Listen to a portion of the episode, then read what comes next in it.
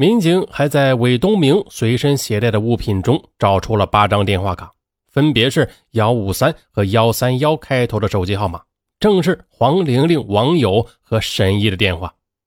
原来啊，网友、沈一均是韦东明。在随后的审讯中，通过出示大量的证据，终于突破了韦东明的心理防线，他承认了投毒的事实，并且做了有罪供述。原来这个韦东明，他就曾经因为投放危险物质罪于2002年被判刑8年。刑满释放后，无所事事的他通过手机用百度搜索到金属铊可以使人中毒，并且啊可以通过普鲁士蓝解毒。他认为这是一条致富的捷径啊，于是他决定通过向他人投放金属铊，再提供救治的方法，达到牟利的目的。2012年7月，韦东明通过网络购买了一瓶硫酸铊粉末及普鲁士蓝11瓶、氯化钾缓释片等若干。1个月后，韦东明开始实施自己的犯罪计划。他通过翻看之前的电话簿，选定了罗城老乡即罗父和前女友黄玲玲作为作案目标。看到这儿，人们不仅要问了，这个兔子都不吃窝边草的，那么这个韦东明干的事，他怎么连这个兔子都不如啊？专找熟人下手？其实答案呢也不复杂，为了钱和情呗。毕竟啊，刚从牢房出来的他没有工作，并且呢也没有感情，他想有个家呀，但现实很残酷，那谁会嫁给一个刚出狱的穷光蛋呢？8月19日。韦东明携带一包硫酸铊粉末，与朋友韦新成搭乘客车来到了罗城县。在罗城县的大市场，韦东明购买了一只活鸡，并将事先准备好的硫酸铊粉末稀释成溶液，用针筒注射器注射进活鸡体内。约半个小时后，再将活鸡送进市场内进行宰杀。当晚10时许，韦东明和韦新成来到了罗某家。他们将鸡挂在了罗家门上。次日凌晨6时，韦东明拨打电话给罗父，告知送鸡之事。接下来，韦东明又以相同的手段宰杀好鸡，来到柳州市黄玲玲居住的小区，将鸡送到了门卫值班室便离开了。随后，他又以网友的身份发短信告知黄玲玲。这个虽然韦东明被抓获了但他的另一名同伙韦新成却不在东莞，而是回了老家。之后呢，柳州警方在荣安县将其抓获。当民警把网友的身份告知黄玲玲时，黄玲玲才大吃一惊，因为韦东明正是其男友啊。2人之前在广东打工时认识的，后来呢因为性格不合而分手了。他回到了柳州之后呢，韦东明曾多次的打电话发短信给他，他都置之不理。于是呢，心有不甘的韦东明便以网友的身份与黄玲玲接触。2013年8月27日上午，柳州市首例他投毒案在中级人民法院开审。该案由庭审孔丁英庭长亲自操刀主审。公诉人指出，韦东明的犯罪行为是有预谋的，其在公安机关也做了有罪供述。韦东明目无法纪，故意投放毒害性物质硫酸铊，造成1人重伤、5人轻伤的严重后果，其行为触犯了《中华人民共和国刑法》第114条之规定。犯罪事实清楚，证据确实充分，应当以投放危险物质罪追究其刑事责任。可是面对公诉人的指控韦东明却当庭翻供了。他声称自己是在公安机关内遭刑讯逼供，言不由衷。他坚称自己没有投毒。对于公诉人询问的查获的那瓶白色粉末是什么东西时韦东明他辩解的是，那个不是我的，民警并非是在我床上查获的，那是老板的房子，有20几人居住呢，不单是我一个人，凭什么说是我的？同时呢，韦东明他还否认了在公安机关所讲的那个自己之所以选择前女友为作案对象，是想先通过让对方中毒再救对方，让对方产生好感，继续他们感情的供述。以及他在公安机关所做的承认自己投毒的询问笔录。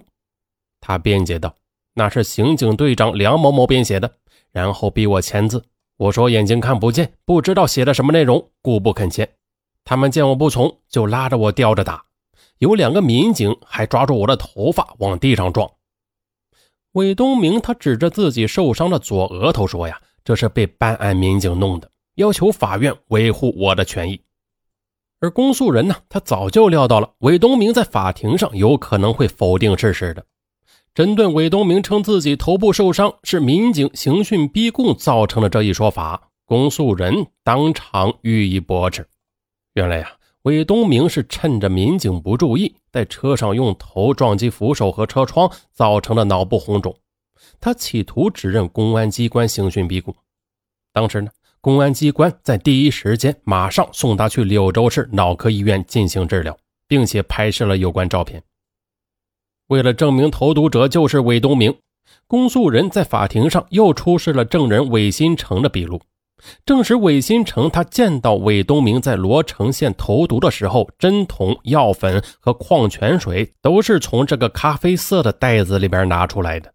而这个袋子呢，在罗城、柳州以及韦东明回东莞的时候，一直都是由韦东明亲自保管的。并且啊，韦东明在去罗富家之前就告知他，这个药可以卖钱。他说把白色的药粉拿给别人吃，通过金属它让人中毒，等人家病了就拿蓝色瓶盖的药给人家医，医好病后就可以要钱了。所以啊，当天去的罗城县，那韦东明正是这样做的。也许是自知罪孽深重，所以啊，韦东明在回答时经常的答非所问，毫无逻辑，但他仍尽可能的避重就轻。公诉人问，你是否发过解毒方法的短信给罗富和黄玲玲？韦东明呢，他一时称没有，一时称又忘记了，最后啊，又称曾发过。公诉人随后出示了他给罗富的短信，证明韦东明是在罗富未告知家人中毒的情况下，主动发去了解毒方法的短信，并且向罗富索要6万元钱。最后呀，在大量的人证物证面前，韦东明他只得承认了他送机给罗富和王玲玲的基本事实。在这起投毒案件的审理中，还出现了少见的一幕啊，当公诉人指控韦东明犯投放危险物质罪时，他坚称自己无罪，可是辩护人却要为韦东明做有罪辩护。怎么会出现这种情况呢？这个辩护人呢，他是这么说的，整个案卷我认认真真的看了5天，我认为里面的证据啊还是充分的，所以我准备为被告做有罪辩护。那听了辩护人的这番话呀，韦东明抹了抹额头上渗出的汗水。他一直声称自己无罪，此时啊也感到大势已去了，他就答应了辩护人为他做有罪辩护。辩护人他认为韦东明的行为没有侵害公共安全，他将硫酸铊注入活鸡体内，杀了之后分别送到罗富和黄玲玲家，其行为的对象呢是非常特定非常明确的，所以韦东明的行为不符合投放危险物质罪中的目标人群不特定这一特征，应该认定为故意伤害罪比较合适。公诉人他还认为，投放危险物质罪中的目标人群特定或不特定，应该从造成的后果来看。怎么看呢？那本案中啊，韦东明计划投毒的目标虽然是罗富和黄玲玲2人，但是其行为却造成了不特定人员中毒的事件出现了，这也就是对公共安全造成了危害。而罗富他无意中躲过一劫，黄玲玲则使用的很少，那中毒较轻。所以啊，本案定投放危险物质罪是完全符合法律规定的。再就是这个韦东明10年前就因为投毒罪被判入狱8年了，那出狱2年后再犯，可见其毫无悔意。所以啊，公诉人建议，对于这种不思悔改的案犯，应该给予最严厉的刑事处罚，那就是死刑。在刑事附带民事诉讼中，受害人的代理律师无不痛心地说呀，韦东明的行为给两个家庭造成了无法磨灭的伤痛。比如说呀，秦庆中毒后因为毒侵心脏，专门的做了心脏手术，并且今后呀必须持续服药以对病情进行控制。而孩子小强，他则因为中毒导致四肢萎缩、脑萎缩，长期卧床，已经成为了植物人。罗家与黄家共计6名受害人，对韦东明提出了经济赔偿约400万元，其中受害最严重的孩子小强索赔330万余元。我的孩子现在连动都不能动了，也不能喊我一声妈妈。韦东明他还信口雌黄，怎能轻判呢？受害人黄明明他是声泪俱下，要求判处韦东明死刑。柳州市中级人民法院经审理认为，韦东明他明明知道投放危险物质行为危害公共安全，却故意投放毒害性物质硫酸铊，造成1人重伤、5人轻伤的严重后果，其行为已经构成投放危险物质罪了。另外，韦东明他曾因为投放危险物质罪被判处有期徒刑8年，刑满释放后5年内再犯就是累犯，应从重处罚。